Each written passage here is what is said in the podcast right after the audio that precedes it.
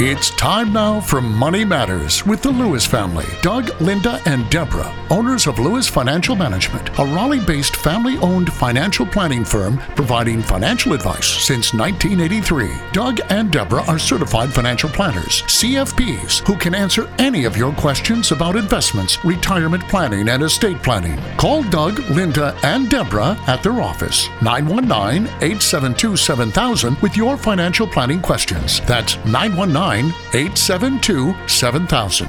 Now, here are Doug, Linda, and Deborah. Investments offered through SFA Inc. Investment advice through Lewis Financial Management. SFA Inc. and Lewis Financial Management are not related entities. And we are the Lewis family, ready to answer your questions tonight. This is Linda Lewis, and thank you for joining us on Money Matters on News Radio 680 WPTF. And I'm Doug Lewis, certified financial planner. And I'm Deborah Lewis, certified financial planner, and we're here to answer your questions for the next hour. We, you know, we get a lot of questions about when and how someone should start investing. And this is a topical issue because whether or not you're young or just coming to the retirement question late in life, you need to know how to get started. Wasn't there an interesting article, Deborah, that came out about why I should invest at all? There really was. It said, over the last few years, I've spoken with many people who have never invested in anything.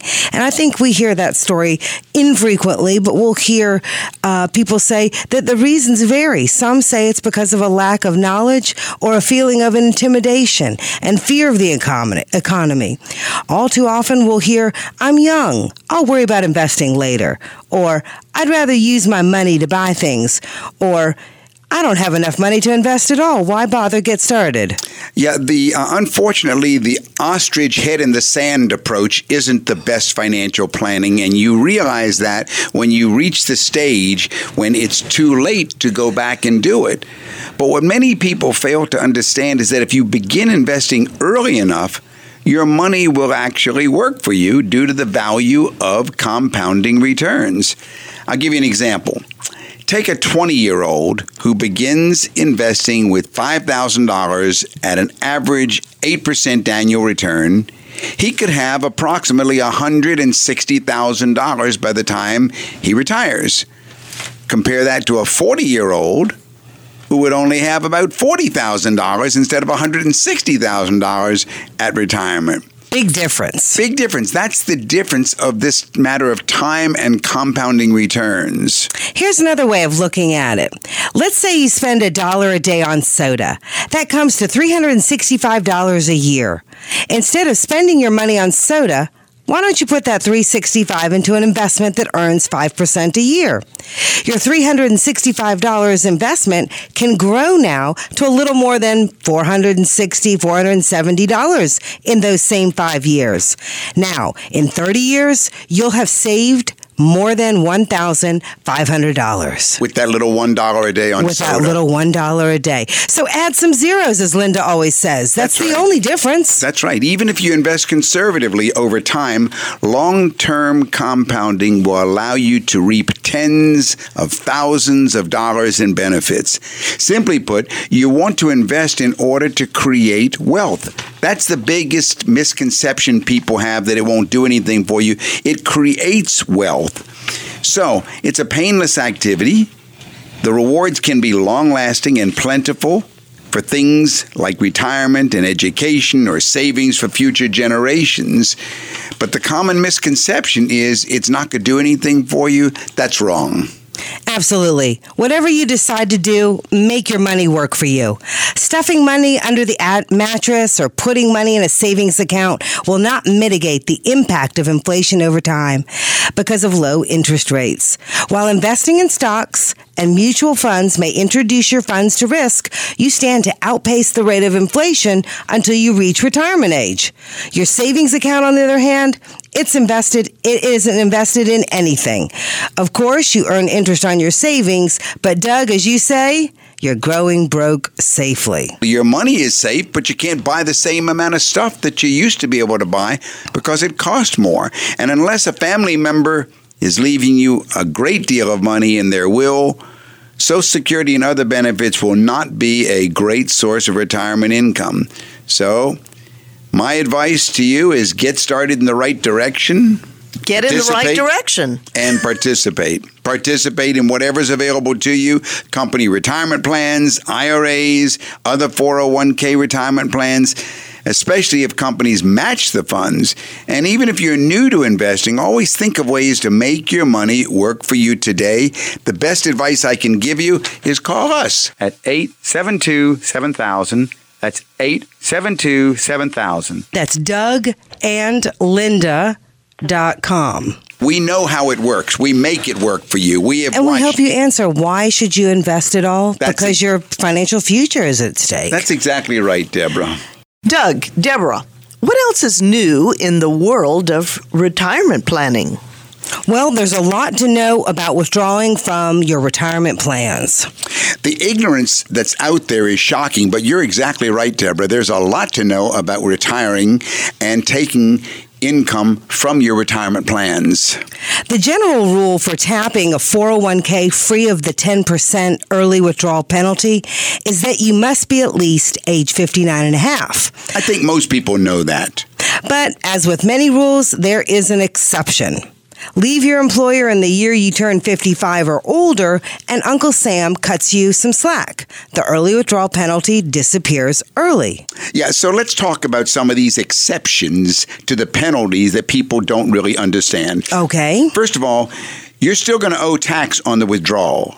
Let's say you take $100,000 out, then at a 25% tax rate, you're going to pay $25,000 in taxes, yes, but if you're under 59 and a half, you're going to have a $10,000 early withdrawal penalty which you can avoid. Right. So normally you're going to pay 25000 in tax, $10,000 in penalty, and have that $35,000 cost to withdraw the 100000 leaving you with 65000 That's right. But if you've left your 401k at your employer, you can avoid that $10,000 penalty.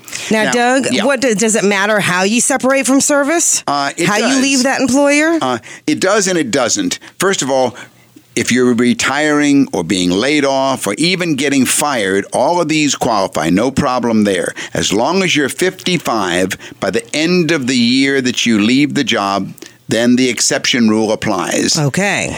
If you leave your job in January, however, and turn 55 in December, the 401k payouts anytime during the year are going to be penalty free. All right. Sounds good. However, if you retire in December and turn 55 the next month in January, you're stuck with the penalty that's going to hit you until 59 and a half. Sounds tricky. It is Sounds like you need to know some things. It is. If you'd like further information, call us at 919 872 7000 or go to our website, dougandlinda.com. But it's worth knowing these exceptions because you can avoid the penalties that people don't understand. Reaching 55 or older in the year that you leave the job is the key, not simply your 55th birthday. If you left a job at age 50, for example, you cannot tap that 401k penalty free until you reach 59 and a half. Now, let's say you leave an employer at age 55 to work for another company and then depart that job at age 57. Well, you could tap both 401ks penalty free because you left both companies in the year that you turned 55 or older. Well, this exception is handy for early retirees who need to tap their 401ks for living expenses. It is, but you have to beware that you can blow this break if you roll over your 401k to an IRA. Now that exception doesn't work.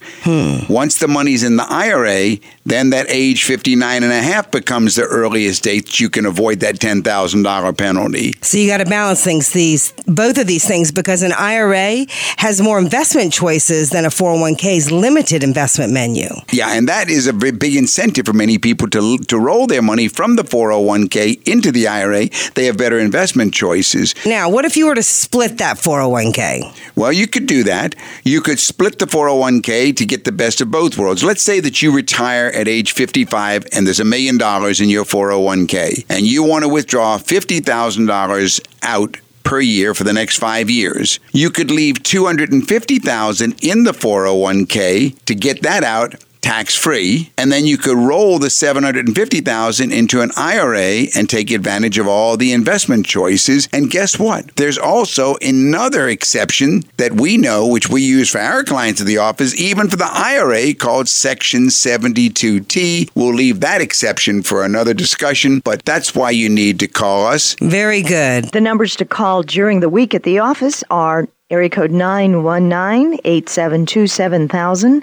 That's 919-USA 7000. Well, George, how can I help you? This is Doug Lewis. Doug, I have a question about mutual funds. What advantage, if any, is there to be had in buying a load mutual fund? And if there's no advantage, why are there so many of them? The advantage to buying a no-load fund? A load fund. Oh, that's real simple. That's like saying, what's the advantage of going ahead and getting a real estate broker to sell my house for me when I can sell it myself? Uh, I thought you were going to ask the other question, what's the advantage of a no-load fund? And well, there isn't. Either way. And I'd, I'd like to know the advantages uh, going either way. All right. Well, uh, first of all, there is no real advantage of you of buying a, a no-load fund or a load fund. There is no real difference between them. That's not the way you look at the issue. What you really want to know is what's the performance and how has the fund with its managers done to make money over a length of time? And uh, that's all you do. You just go ahead and you find the if a if a particular set of, of managers can make more money for you than another set of managers, then go with that manager and don't worry about if you had to go ahead and you know pay a few dollars uh, to find uh, a broker or a planner to put you into that fund. I, you know, don't be penny wise and pound foolish. Depends how long the money's going to be there too. If you're going to put pay a five percent load on a fund and plan to keep your money there only three years, yeah, then that's wrong. On the other hand, if you're looking for long, and but you shouldn't be in the mut- in the mutual funds if you could be doing that anyway, because mutual funds are for long-term investing, at least five years, and over a five-year period, you'll find that five percent walks down to about a half a percent or one percent, and then over a ten-year period, it becomes an infinitesimal amount. The other thing is most no-load funds have high fees inside the fund. Yeah, right, no, that's what I was thinking. Yeah, nobody works for free. So, so really, uh, so really, you you've got to just forget about that and make the decision on what your needs are and the quality of the fund. That's right. Look at the managers. Remember, a mutual fund is a group of men's minds who are going into the pit for you on Wall Street and they're buying and selling stocks, and you're looking at their ability to select and their long-term performance record. Or if it's a bond fund, it's a group of men who are making their uh, decisions on what bonds to buy and what bonds to sell and so forth. That's the whole key to this thing. They never see the load. That doesn't go to them. That goes that goes to the broker or the planner, whoever it is, uh, that's putting the money with them. Do you uh, do you make recommendations to your clients on which funds to go into? Yes, I do. Okay. Yes, I do. I'd rather not on the air Yeah, because well, I I don't like. Yeah, I don't like to step on anybody's feet. Right. But yeah, uh, um, I track as many of the funds that I feel are good, and I guess every planner has their own special ones that they feel comfortable that have done well over a five or ten or twenty year period or whatever. And if there's anything we can do to help you with that, you can call our office here in Raleigh at 872-7000 and we'll see what we can do to help you. Well, be in touch then. All right, thank you for calling, George. Well, Linda, what's new in the world of investment planning? Well, Doug, a lot of people that have called in, you know, listeners that have called in at the office, have questions about asset allocation. And I think I may have said earlier that a lot of these people have done a wonderful job of accumulating, but now they're concerned about do I have it in the right vehicle and I'm not making enough income off of my CDs or I had one gentleman, he had what, uh, 280,000 in CDs coming due, but he needed more income to pay for nursing home costs for his spouse. Wow. So anyway, you know, that was one of his major questions. What can I do to increase the income? Because the expense of paying for the nursing home isn't going to go away. The question you're asking is the one of asset allocation. And an asset allocation is a very confused issue. Asset allocation, however, in my opinion, is the most important issue in investment planning. And if a person does not have an asset allocation model that they are following, if they do not have an asset allocation philosophy, or if they do not have a planner who has an asset allocation philosophy and model they're following, then they've got real problems. I guess the big question that I always ask people when I look at their portfolio, say, well, what are you trying to achieve and, and they say, well, I, I'm, very conservative and so forth. And I look and it reminds me of a person that's trying to be lukewarm by keeping one foot in a bucket of ice water and one foot in a bucket of, of uh, boiling water, trying to, to be, you know, lukewarm. They have no idea of what they're doing. So let's start at the basics and let's go over the three methods of asset allocation that are practiced out there today. But first, why don't you give our listeners the numbers that they can call during the week to speak to you and we can go over this more in depth with their personal situation. The numbers to call during the week at the office are area code 919-872-7000. That's 919-USA 7000. And if after listening to the show, if there's some question that's been on your mind that you need an answer about, I'll be happy to do what I can to help you and just call the office. All right. Three methods are practiced today. First method is the single investment, safest investment method. And this is the philosophy that says let's find the safest investment that we can, the safest type of investment, and put all of our money in it, such as CDs or such as municipal bonds, such as treasuries, such as guaranteed annuities. Okay. That's the single investment safest method type. So looking at the single investment safest that's, type. That's the first method that's practiced. I do not like this method. Why not? Putting all your eggs in one basket? Well, and, and that's that that's good, Lynn. But the reason I don't is I don't know what's the safest investment until it's gone wrong. I can tell you a horror story of every one of those safest investments. Everything looks safe when you go into it, but don't know until it's failed what was wrong. Right. The second method is the one of diversification. Diversification using a weighting, that's W E I G H T I N G, giving different weight. The d- diversification method using the weighting of risk, putting more money in the so called low risk investments and less money in the high risk investments, trying to weight your risk. I do not like this method, even though it's a method of diversification by not putting all your eggs in any one basket. I don't like this method either Why don't you like it? Because again we're trying to allocate what is high risk and what is low risk and again i don't know until something goes wrong so the things we put the most money into might have been the exact high risk ones and the ones we put the least money into might have been the low risk and we might turn out all wrong the third method is a diversification method also. And this is the uniform unit size method of diversification. And that's the method I like. And in this method here, we give equal weight of risk to each investment and we set a unit size. For example, you mentioned a $200,000 portfolio. Right away, my mind thinks $200,000, $20,000 unit size. Ten of them, right? 10 investments, $20,000 each, and that will spread the risk equally. We won't try and guess which one is going to do better, which is going to be worse. So what you're doing again is spreading your risk. But by picking a uniform unit size. Now, the next thing I want is pools. I prefer not 10 individual investments. I would prefer 10 pools of investments. We are actually spreading our risk now by using the uniform unit size method of asset allocation and picking pooled investments, we are spreading our risk not over 10, but over hundreds of investments. And we're really spreading our money over 10 different managers. And this is the method that I prefer. Uniform unit size method of asset allocation. So get your situation analyzed, work with a financial planner. If you have any other questions, do give us a call at the office. The number is 919-872-7000.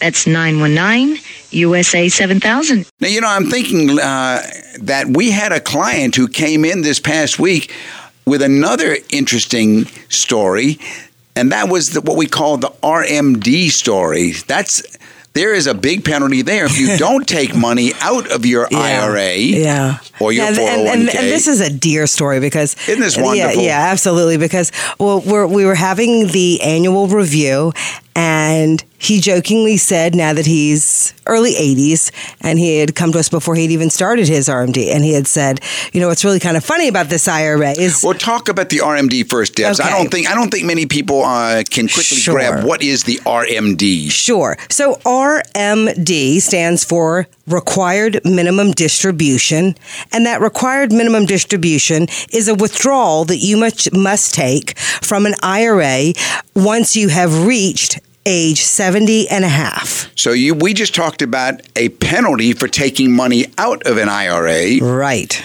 And that was the big problem. Now we're talking about a penalty if you don't take money Correct. out of your IRA. And what is that? And that and this is the biggest one on the books and all the tax uh, law that's out there. If you do not withdraw enough money annually from your IRA because it's untaxed income, there is a 50% penalty on that amount that's not withdrawn. so now we got a 50% penalty. Right. Okay. All right. So there's And a pretty big incentive to take out to the make right sure amount. that you get out the right amount. Right. And that right amount is called your required minimum distribution. You can take out as much as you would like that's in excess of that. Okay. So But this client, least, yes. he came to us number of years ago and Yep. when he hit 70 and a half, of Yes, sir. course, we helped him establish, Establish. his required minimum distribution. That's right. So that he wouldn't have this 50% penalty. Correct. And it was about a half million dollars at the time that he set it up. Correct. And now year by year by year by year, Yep. He's taking out the required minimum distribution, which, by the way, is bigger every year usually. Well, this is where the chuckle comes in. He made the observation this IRA should have been, by definition, untaxed income that would be getting smaller, depleting if you were taking out money and having it taxed for the first time. Do you remember his question to me? He said, Am I right or wrong, Doug? Isn't this designed? How do they compute this thing? Isn't it designed in such a way that it's supposed to go down to zero and Correct. deplete all the way down? That's exactly what he asked. Eh, and he said, Well, how could mine have started at about a half million and it's still there at about a half million and we've taken out a quarter of a million? Right, right. So give us a call at Lewis Financial Management, 919-872-7000, and let us help you create a sensible plan. And this is what you always say, the, the, the chicken house or the thing holding the chickens inside of it is a very big distinction. So you, you must take out a required minimum amount of chickens from this IRA. But if the chickens themselves, the investments inside this IRA are growing, getting fatter at a higher rate than the withdrawal, then yes, like many of our clients, the IRA will not deplete, it will maintain. That's right. And this is pretty powerful because in many per- people's lives, like this gentleman's, it's not needed to live off of. And what did he want to happen at his death to this IRA? If indeed it continues to either hold the same or get bigger, what did he want to happen to it? He wanted this to be inherited by both of his children. So now let's compare it to an annuity. An All right. annuity also has the same 70 and a half provisions. And let's say that you were getting your RMD from your annuity as it is annuitized. Okay. All right. Now, Now What happens- as it's annuitized. that's right. Okay. What happens at death then? Well, you have just disinherited those children. You ca there's nothing left. There's nothing left There's nothing left. You have just given it all to the insurance company, and there is nothing at all to go to the children or even to your wife. That's correct. So the beauty of the of knowing how these rules work and the investments inside the IRA, there's nothing that says that they can't be growing faster than the RMD is taking it out, and that's exactly what most of our clients are experiencing. And I believe part of the the beauty or the the the joy in in this particular client's portfolio is that he had the liquidity factor that he needed in his particular situation. And i- i- you know, if you purchase an annuity, you don't have that liquidity factor, right? That's right. That's Especially the one. once Yeah, it you starts give- annuitizing. That's exactly right. You, you that's what you sign. You agree that I will have nothing left at the end if I take the maximum out now to meet my RMD. Then that's the end of the game. Do give us a call at the office. Our number in Raleigh is 919 872 7000. Again, that's 919 USA 7000. And thank you for joining us. Let's take another call, Doug. Wayne, this is Doug Lewis, certified financial planner. How can I help you? Hi, I enjoy your program. Good. Um, I'm one of those middle income overtaxed people, Okay. and uh, How old are you? 40. 40 years old. And I don't really have a exact question, but um, I make quite a bit of money. I don't ever seem to be able to save any. What's your income?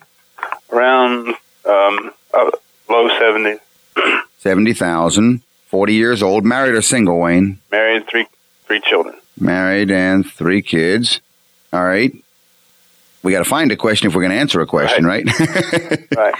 So um, I just don't ever be, seem to be able to save any money. Um, don't have any investments. Have a little retirement at, at work 401k type thing, and just have a. The basic question, I guess, is just where do you start to analyze where you're at and where you need to go? All right, that's a real good question.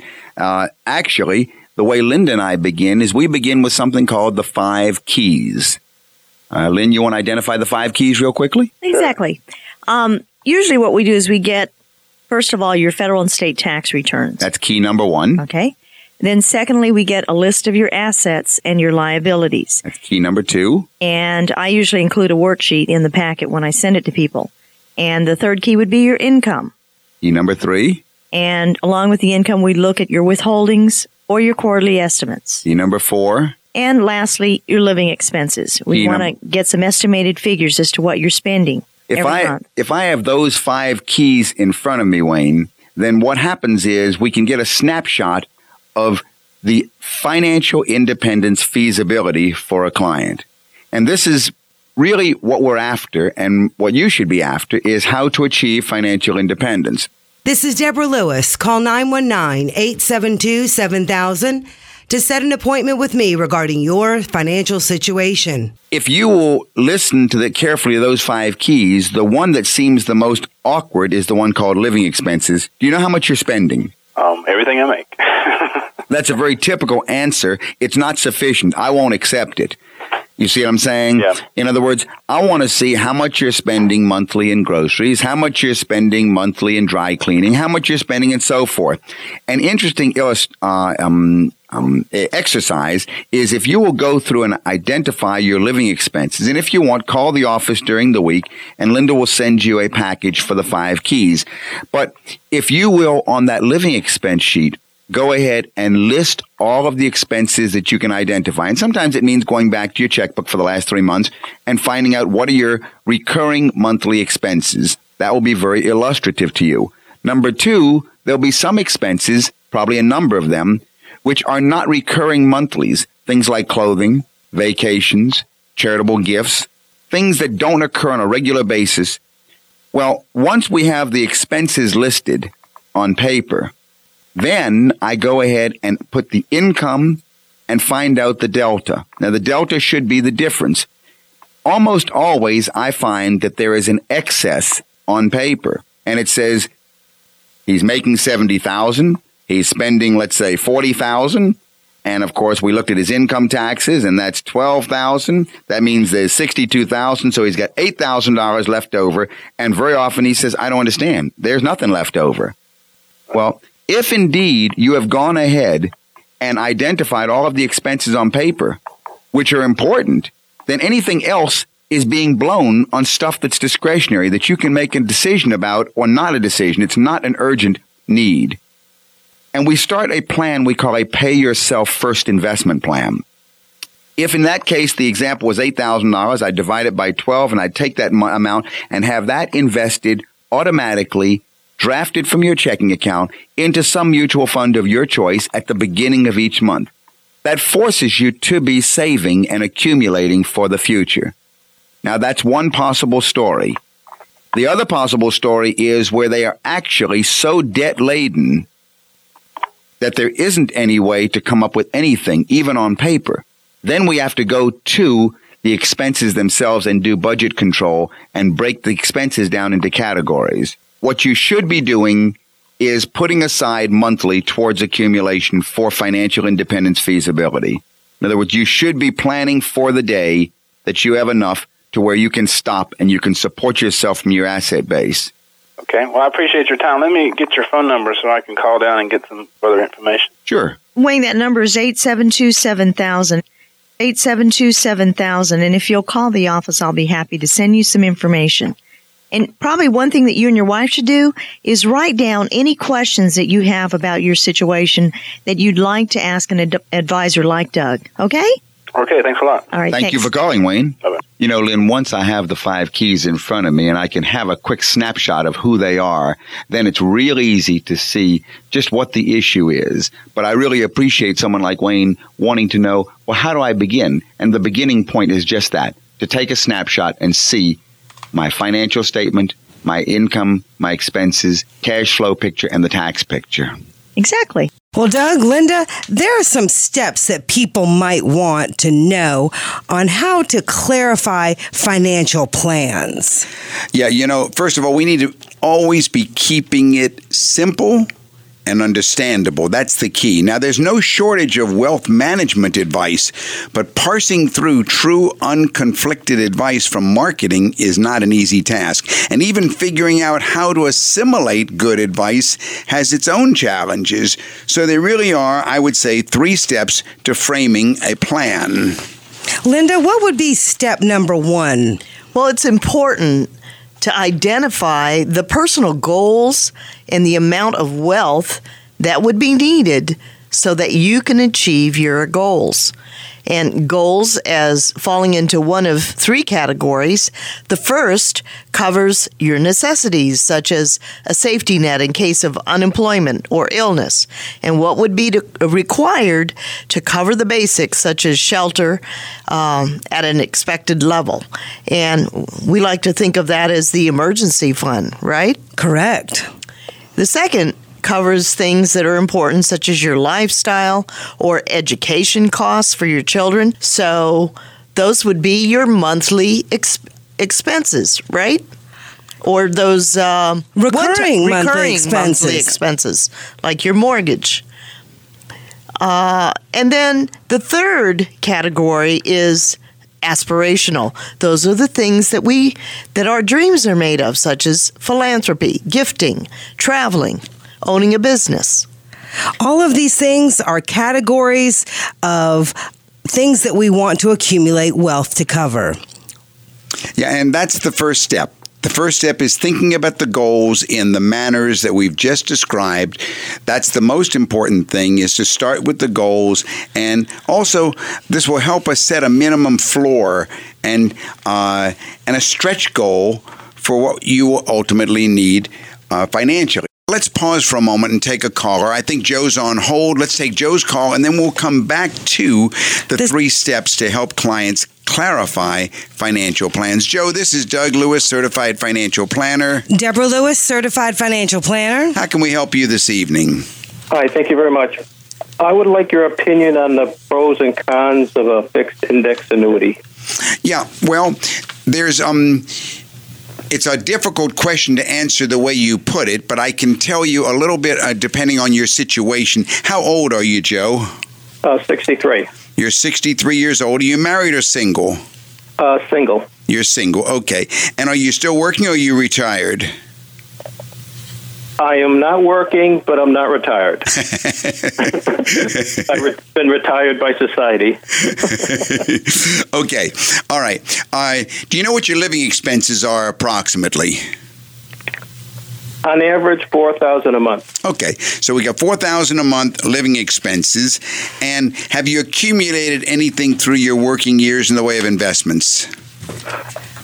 I have an IRA at 280000 All right, and I have unqualified at about 135000 okay, all right. So we've got one hundred and thirty-five plus 280, 280, 380, 415. All right, so we've got about four hundred and fifteen thousand dollars, and your expenses are running around four thousand a month. But, and one other thing, I do have rental income of a 1000 a month. Okay, so that covers. Uh, 12,000 another. Well, the one thousand covers one of the four, so he's down to three thousand a month is what he's he's shy right now. All right. well, you have different ways that you can approach this. Let me ask you: Are you a person who has spending problems? What we call people who really have uh, uh, really difficult spending problems. I think what you're saying, do I spend a lot? Um, no, I'm very, I'm a very good saver. Good. That's what I, I wanted to know because the one thing about the annuity, it's very good for people that are spendthrifts. An annuity is an is a contract between you and an insurance company And the contract says, I, the investor, agree to give you, the insurance company, 100% of my money if you, the insurance company, give me a guaranteed monthly income until I die. And I understand, I, the investor, that if I die one month after I get my first check, I lose and you keep everything. So that's the definition of an annuity contract. Now, we have to add on some other little bells and whistles. We have used those annuity contracts in rare cases, very rare, because it's designed to benefit the insurance company. That's called risk transfer. By definition, every insurance policy is legally risk transfer, and an annuity is an insurance policy. So, in this risk transfer, you're transferring the risk of running out of money. And we have used it when we've had a client who says, I've got a son and I just know he's going to blow any money he gets. I'd like him to have a monthly check, and I don't care what happens to the principal. I don't want anything to go ahead and stop that monthly check. So that's the case that we've used it once or twice in my 33 years. That's when I've used them because I don't like them when the it's like going to Las Vegas. You know the odds are stacked against you.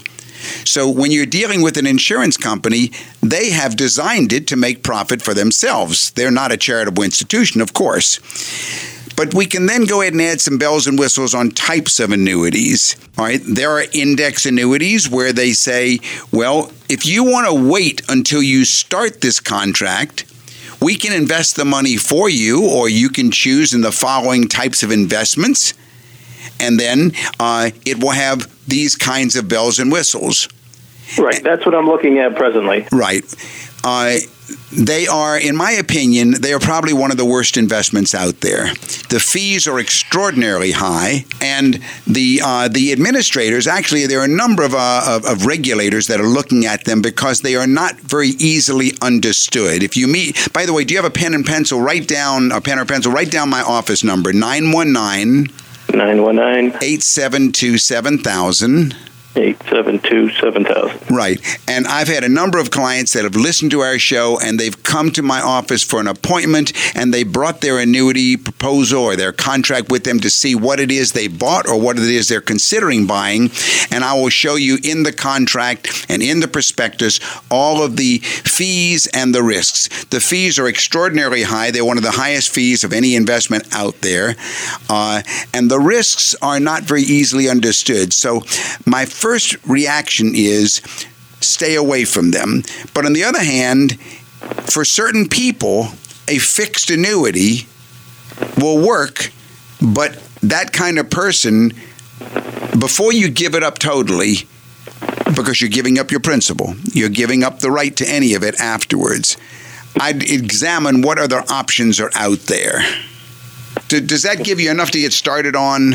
It, it, does. It does. Yeah, because as I said, you know, I don't know if you are listening to our show about uh, 20 minutes ago. We talked about a client who had come in uh, about oh eight or ten years ago. Similar portfolio had, size. Mm-hmm. Yeah, he had similar portfolio, about a half million, just like you said, and he had started about eight or ten years ago, and he came back last week and he was supposed to be annuitizing his IRA portfolio. But it wasn't annuitizing because we didn't do an annuity. We used mutual funds. And instead of it depleting and going down and leaving nothing for his kids or his wife or whomever he wanted it to go to, it was actually holding its own and he will leave it all. So to, to take the drastic move of agreeing that the insurance company is going to get everything to me is a last resort. Okay. So if you call my office, uh, Deborah, I think you'll be the one probably picking up the call, right? Uh, that's right. Yeah, Deborah said Yes, she'll be the one. Yeah, she'll be the one receiving the call. She'll let you know what our appointment schedule is, what our fees are. We do charge by the hour. We give independent um, fiduciary advice, and we will show you exactly what's inside and what could work for you. And Joe, any questions that you have regarding your situation, aside, you know, from this this issue about the annuity, uh, write them down or on the computer or however you want to do it, and um, and we'll be happy to address those particular questions when you come in. I also wanted to find out what is the value of the properties that you're getting rent rental from. It's about two hundred thousand. Two hundred thousand. Okay, well that's great. And uh, are there any children in the picture? No. No children. Awesome. Well, call us at the office, and if uh, you know if there's no other questions, I think that, I hope that gives you a good start. Uh, as as Linda said, we want to look at everything. We don't just want to look at one thing. We'll look at your at your real estate. We'll look at your living expenses. We'll look at your goals, uh, and then we'll let you know what kind of options you've got. And then we'll look at the annuity contract. Did you already buy it, or are you thinking of buying one? No, I'm uh, kind of on the last stages of making the decision. Well, before you sign on the contract, because it is irreversible, once you've signed on the contract, it's irreversible. By the way, they also have one of the highest commissions of any investment out there, which is why the regulators are looking at them. Uh, bring in the proposal. We'll be happy to go through the entire thing with you and show you what are the hidden fees, what are the commissions, and what are the risks and everything, and then you can make your own decision. Very good. I appreciate the help. Thank you very much. You're sure welcome. Thank you, Joe. Have a wonderful week. Thanks to you too. All right. Thank you for calling. You're listening to Money Matters with Doug, Linda, and Deborah Lewis. Call to make an appointment with Deborah Lewis, certified financial planner of Lewis Financial Management. Call 919 872 7000 or visit our website dougandlinda.com. So we were talking right before Joe's call came in about three steps to help clients clarify their financial plans. And we began by saying that there's no shortage of wealth management advice, but going through and getting the unconflicted advice and separating it from marketing pitches like annuity sales pitches and come join us for a free dinner or whatever it is, that's not so easy. That's right. So we came to three steps. Steps. That's we right. covered the first step, which is to identify the goals and the amount of money that you need to achieve those goals. Now, what's the second step, Deborah? All right, you need to focus more on risk allocation than on individual investments. Because when creating an asset allocation, you need to ensure all of your existing assets are incorporated in the strategy and assigned to an appropriate goal. The purpose of the asset will be reflected in which category it's assigned. For example, essential, necessary, these are different goals, and they may include insurance and a home. That's exactly why Linda just asked Joe, what other assets do you have? What about the value of those rental houses? And then we start bringing down assets into two categories. Are these use assets or are these investment assets? Very good. All right. Now, goal setting will provide an estimate of the money needed. Once the amount of money needed is known, then that can be a check to see if the goals can be obtained realistically. The investment strategy must then be structured with the current risk allocation. That's uh, whether it's a necessary, an important, or an aspirational to maximize the trade offs, for instance, achieving essential goals with high certainty. So, this is our second step. Now, what's the third step? Well, once the overall risk allocation is set, it's important to have a clear benchmark that reflects the role of the assets and the mix. Here, rebalancing of portfolios is important.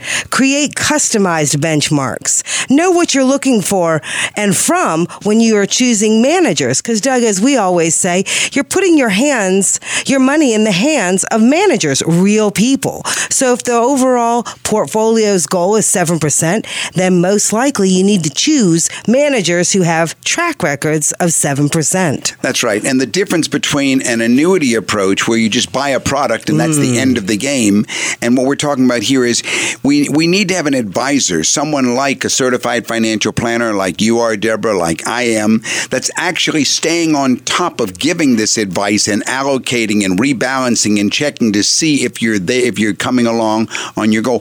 The key to a successful long-term planning relationship is crafting an understandable strategy that can clearly demonstrate how it's going to help you achieve your goals. That's exactly right. Something measurable. The numbers to call during the week at the office are Area code 919-872-7000. That's 919-USA 7000. You know, Deborah, Linda, Yes, sir. retirement planning and retirement investing is really all about one thing. And if I had to put it down into one word, I would say discipline. Yes, sir.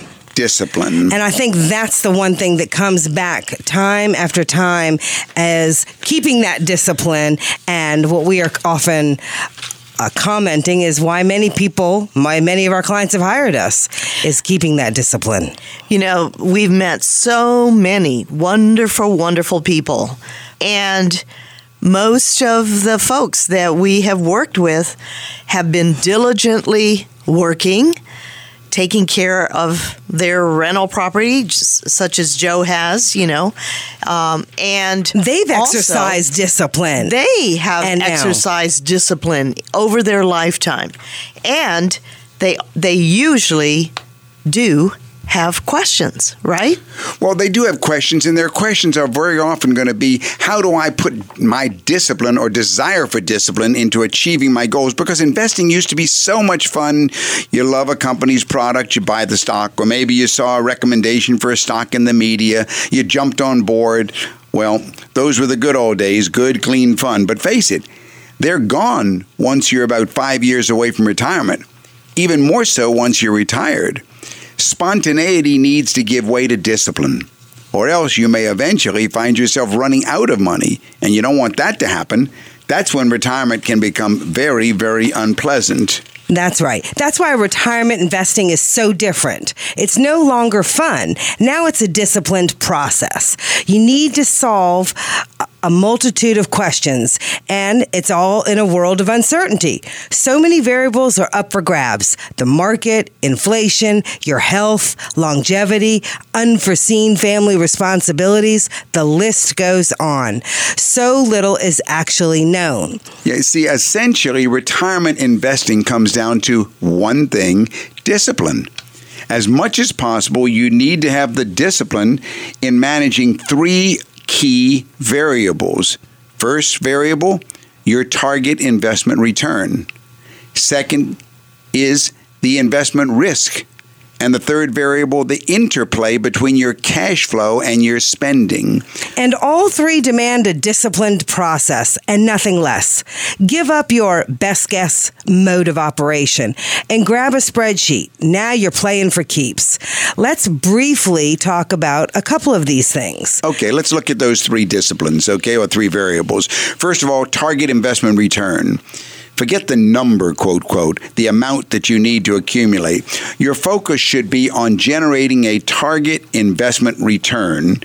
Maybe you say, I want 7%, Okay. or I want 5%, or I want 8%, or I want 6%. You want a target investment return over a full market cycle, let's say five to seven years. Give us a call at Lewis Financial Management, 919 872 7000. All right, what's the first thing you should do, Doug? Well, you start by getting a financial plan. Okay. Then you hire us. Don't sugarcoat the numbers. Be conservative. After you complete the financial plan, then you work backwards to determine the asset allocation needed to generate that target return.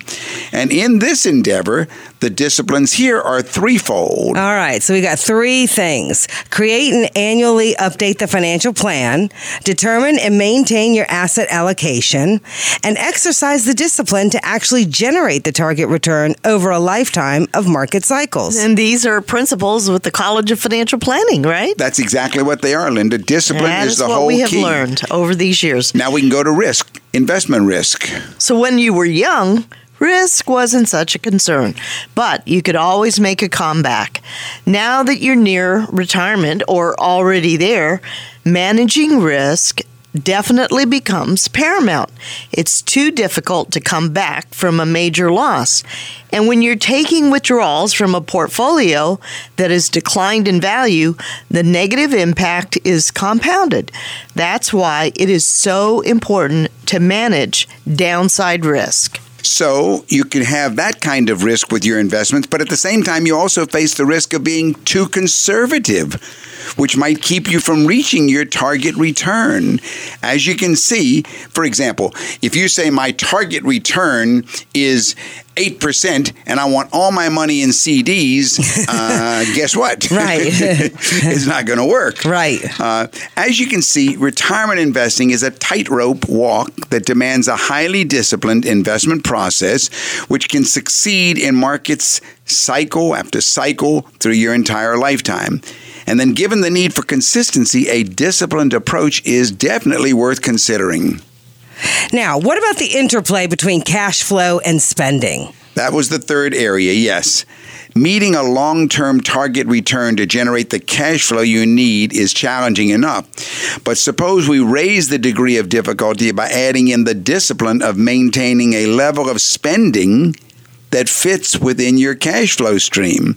The interplay between your cash flow and your spending is another difficult balancing act, demanding discipline on both levels.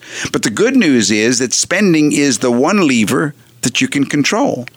You determine a cash flow stream that can produce that you can produce constantly, consistently, and set up a spending goal that fits comfortably within it.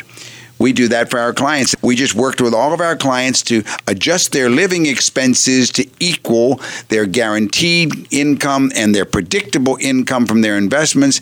And then we're letting them go ahead and do something else with regard to the uh, discretionary income items. But we're solving for this whole multivariable equation. It may be the greatest financial challenge that you face in life especially now with today's low interest rates. That's right. Don't trust these decisions to chance. Hire the right advisor. Give us a call at Lewis Financial Management, 919-872-7000, and let us help you create a sensible plan and execute it consistently because a disciplined process will go a long way toward giving you peace of mind and an enjoyable retirement. And this is what we've heard from so many of our clients. Isn't that right, Linda? In the last few decades. Yes, indeed. You know, everybody knows somewhere along the way there's got to be discipline. We have two types two types of clients that have come to us. Those that are already I'll use the term loosely, addicted to discipline. They like Right. they just have great habits. Right. All right. And they've looked for some way to apply this personality trait of theirs to the world of investing and financial independence feasibility. That's Yes, one type indeed. of client. Mm-hmm. Then we have the others that say, I could never have any disciplines. I need somebody to help me get these disciplines in place and stay on top of it and watch it for me so that I can just have the peace of mind to do what I want to do. I'm thinking of those wonderful clients of ours that just float around on that sailboat of theirs and they go down to Costa Rica and they will periodically call us back and say, How's everything doing? Is everything on right, target? right, right.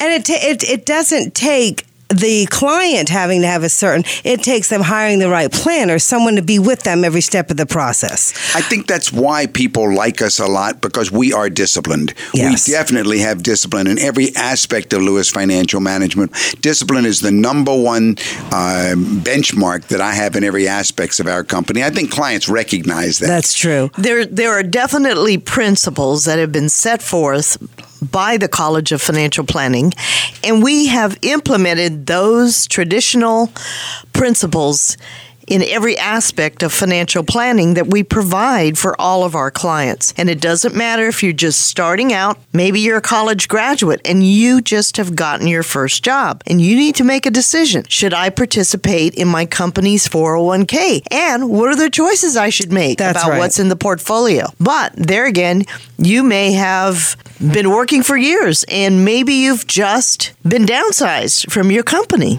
That's exactly right, Linda. You have questions and we have answers and we can help you. You have to remember that it's your future. Now, by the way, when you call to schedule an appointment this week and do write the number down, the number is 919 872 7000. that's 919 872 7000. we will be giving you one of three free books, either The Wealthy Barber, The Middle Class Millionaire, or Simple Wealth, Inevitable Wealth. And of course, remember our website, dougandlinda.com. That's dougandlinda.com. Make sure you go there, and we're looking forward to meeting with you. You have to always remember your money matters because your financial future is at stake. You've been listening to Money Matters with Doug, Linda, and Deborah Lewis. Money Matters provides you with a personal financial hotline on any subject where money really matters. For more information, you can call Doug, Linda, or Deborah in Raleigh at 919 872 7000. That's USA 7000. Listen again next Saturday and Sunday at 5 p.m. for Money Matters with the Lewises on 680 WPTF.